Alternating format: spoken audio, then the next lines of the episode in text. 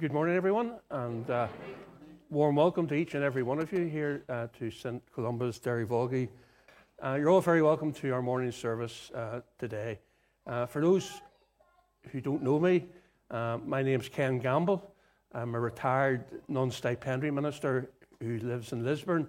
And the last time I was here in Derryvolgie was, in fact, last Christmas Eve when your rector, James, suddenly went down, I think, with was going to say COVID or something anyway, and it was a last minute phone call. Could you cover the Christmas Eve service last year? So lovely to be back with you once again uh, on this Sunday. And as probably many of you know, James is off for a few days. I think he uh, deserves a well earned uh, rest. Everything I'm told is on the screen uh, behind uh, for our service today. And so on this, the uh, first Sunday uh, of Christmas season, we join the shepherds on their journey to Bethlehem to see the child who has been born to Mary. And also, obviously, this is the uh, New Year's Eve, and so we're standing on the threshold of a new year. And so that's a time, obviously, to let us think to ourselves what does the birth of this baby mean to each one of us as we look forward to the year that lies ahead.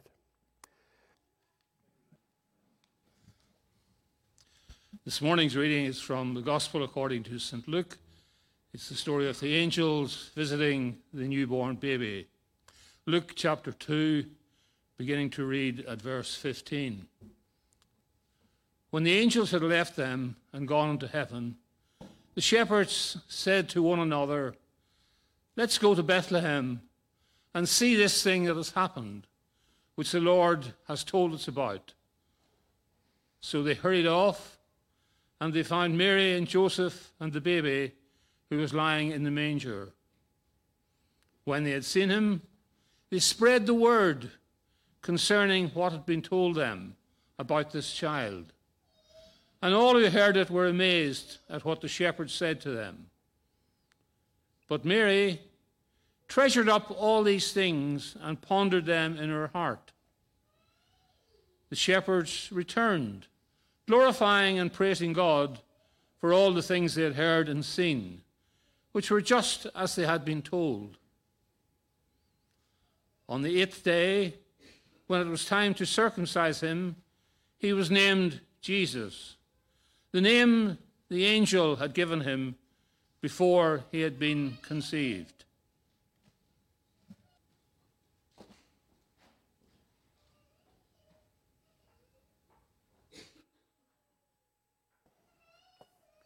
Let us pray.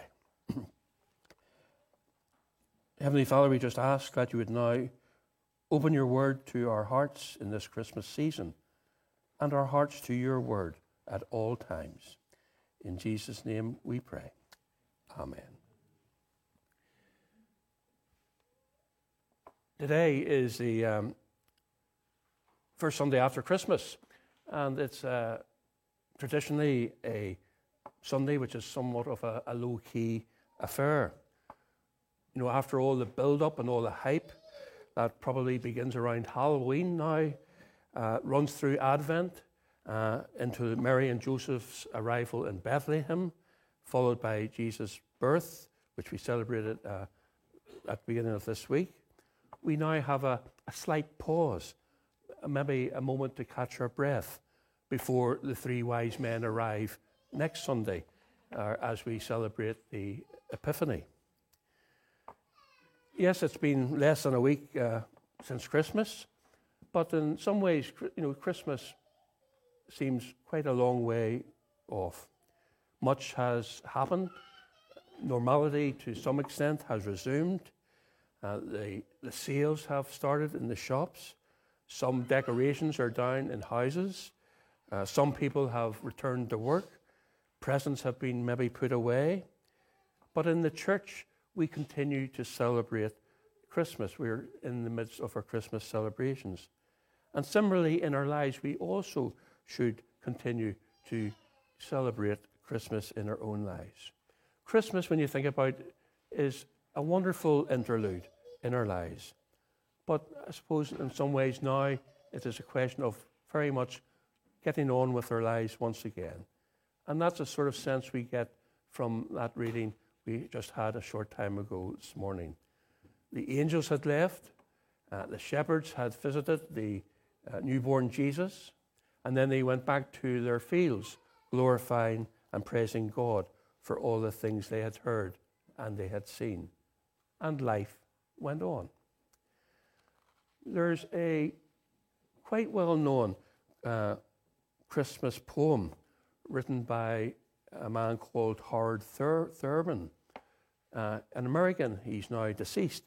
And he was, I suppose, one might say, like a, spir- a spiritual mentor to many of the civil rights leaders in America. And these are the words that he wrote When the song of the angels is stilled, when the star in the sky is gone, when the kings and princes are home, when the shepherds are back with the flocks, then the work of Christmas begins to find the lost, to heal those broken in spirit, to feed the hungry, to release the oppressed, to rebuild the nations, to bring peace among all peoples, to make a little music with the heart, and to radiate the light of Christ every day in every way. In all that we do and in all that we say, then the work of Christmas begins. And Charles Dickens also famously wrote uh, in his uh, novel, A Christmas Carol, these words that Scrooge spoke when he said, I will honour Christmas in my heart and try to keep it all the year. I will honour Christmas in my heart and try to keep it all the year. For many people, Christmas is a one off event. Fun for a while, while it lasts. Maybe for some, it's quite a stressful night, nightmare at the other end of the scale. But Christmas, really, when you think about it, is far from being just a once in a year celebration. And why I say that it is because that Jesus came into this world to change this world, to transform it, and all of our lives forever. And so the work of Christmas, I would suggest to you, doesn't begin and then in our carol services and in our celebrations on Christmas, important those, those things are, but it begins in how we seek to live out the work of Christ in our lives each and every day. Going back to our reading this morning, we heard about how the shepherds, after the angels had appeared to them, hurried quickly to Bethlehem to see what was happening. And there they found Mary and Joseph and Jesus, and immediately their lives were changed. While we may celebrate Christmas, while some people may look upon it as a one off event, a time to do special things, just think of those shepherds whose lives were changed by the sight of Jesus. What did they do? They went about telling people about everything they had seen, everything they had heard. And whilst they went back to work, I don't think their lives would ever have been the same again. So perhaps Christmas, without the lights, though they're beautiful, maybe without the trees, without the cards, without the busyness that we have around the shops, is something that we should celebrate all the year because of the life changing difference it has made to each and every one of us. Because it is a time when Jesus was born to change us. After all, He is good news for us all. And as Christians, as members of His church, each one of us has a responsibility to be carriers of the good news because it is all, for all people. It's not just for ourselves in the church. Remember what the angels said to the shepherds I bring you good news of great joy that will be for all people. All people, not just the shepherds. So, just three things just to share with you this morning, three brief points. And as we, particularly as we look forward to beginning a new year uh, tomorrow. And the first thing I would want to say is I would invite us to believe truly that the birth of Jesus is indeed a good and life changing news. Sadly, many people, sadly, even some uh, churchgoers profess a faith in Jesus that doesn't really change their lives one iota. It's maybe more of a habit, maybe more of a, a tradition. It may be part indeed of their search to get to know Jesus. But whatever it is, the birth of Jesus hasn't really been life changing for them as individuals. The shepherds, on the other hand, went and their lives were changed.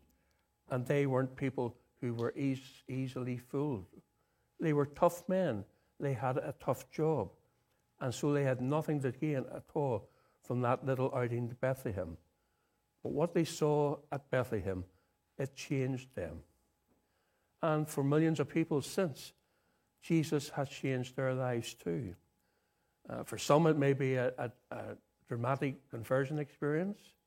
For others, it may be simply that day to day strength that they gain from knowing that He is with them. But whatever the circumstances are, the common denominator is that Jesus wants to change our lives. And if we allow Him, He will indeed just do just that. Which brings me just to that second thought, just to share with you this morning. And that is, we're invited to live as if it does make a difference. When we hear about churches today, we often hear and read about, you know, less encouraging news, maybe bad news. We hear of problems. We hear of maybe falling attendances, a lack of money, a lack of clergy, too many church buildings, not enough young people. Yes, and every one of those can be a problem and indeed can be pretty depressing unless we believe that God does have a future for us and for His church, whatever the church looks like going forward. Sometimes we talk about good news, but we fail to live as if we actually believe that. And therefore, we maybe wonder ourselves, I wonder why people aren't attracted to the church. Or even more importantly, why they aren't attracted to the church or to the God who we represent. You and I have to be good news in our daily lives. We need to be people who display evidence in our lives that something has changed us and indeed continues to change us. I don't believe for one moment that the God who sent the prophets, uh, promising a Savior would come into the world, a God who sent his Son into the world to save the world, a God whose Son lived on earth, offering us an example on how to live and to love, and then died and rose again for us. I don't believe for a moment that he is ever going to be beaten by falling attendances or all those other things that I mentioned. Those are just really distractions. And while they can discourage us clearly, ultimately the challenge for us should be to confidently tell people the good news about Jesus being born for all. And that brings us into the third thing to share with you this morning. Each one of us is invited to tell others about him. The shepherds didn't return to the fields and keep those things, the things they had seen to themselves. What they, did they do? They told others. Their testimony was spontaneous. They spoke from the heart. Their words really uh, connected with the people they were speaking to and to their needs. And in a similar way, we all have a duty to tell people about the life changing news of Jesus Christ. Churches are very good at develop, developing all types of strategies and programs uh, to tell people about Jesus, and that is good. But perhaps there's even just a simpler way, and all that we need actually just to do is to spread the good news. No secret formula or anything like that. Just something to do very naturally and instinctively. Isn't that the way we do it when we have exciting news uh, ourselves? We want to share it with other people. We don't think of ourselves. We don't think about what we're going to say. We're so uh, taken up by the good news that we have. We can't keep it to ourselves, and we want to share it with other people around us. You know, just think of the example I'm sure many of us have had, you know, a baby is born into the family. Uh, you can't stop talking about your the child or your grandchild. You can't resist pulling out the photographs or maybe pulling out the, the phone and showing the photographs on your phone. It brings a smile to your face. It brings, you know, a spring to your step. And you, can't, and you find yourself sharing the, that good news with everyone, even to strangers, basically to anyone who will listen. The more exciting, the more amazing the news we have, the greater the eagerness we have to share it with other people.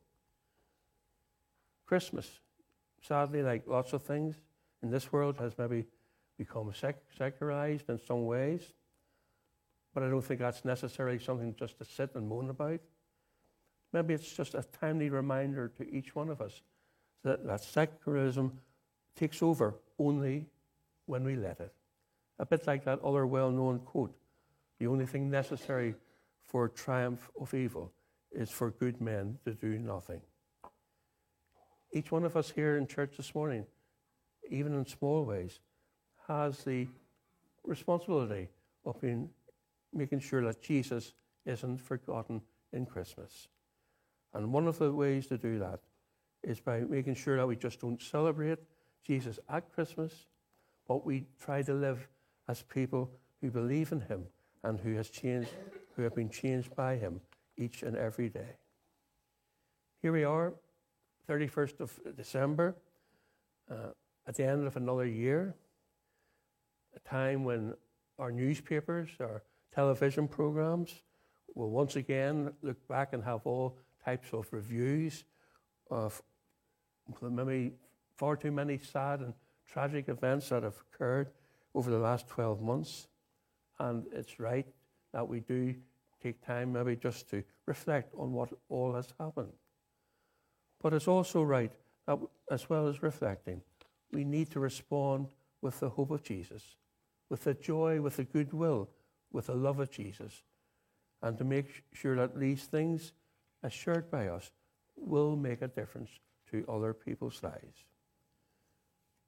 Today, or this time of the year, time when many people will make New Year's res- resolutions.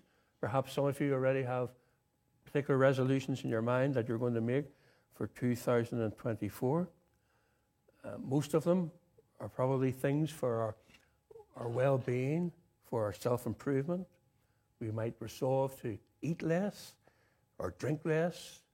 Maybe we're going to join a gym. Maybe our goal is to learn a, a, a language, a foreign language for the new year or how to play a musical instrument. But what happens by February, usually those things are forgotten and they're consigned to history. Today, as we prepare to enter 2024, you know, what is the New Year's resolution that we should all make? And in fact, the answer to that question I posed myself during the week, actually, it was on the top of your order of service uh, today. And it is, uh, I suppose, what I would call the strap line that you have for this parish.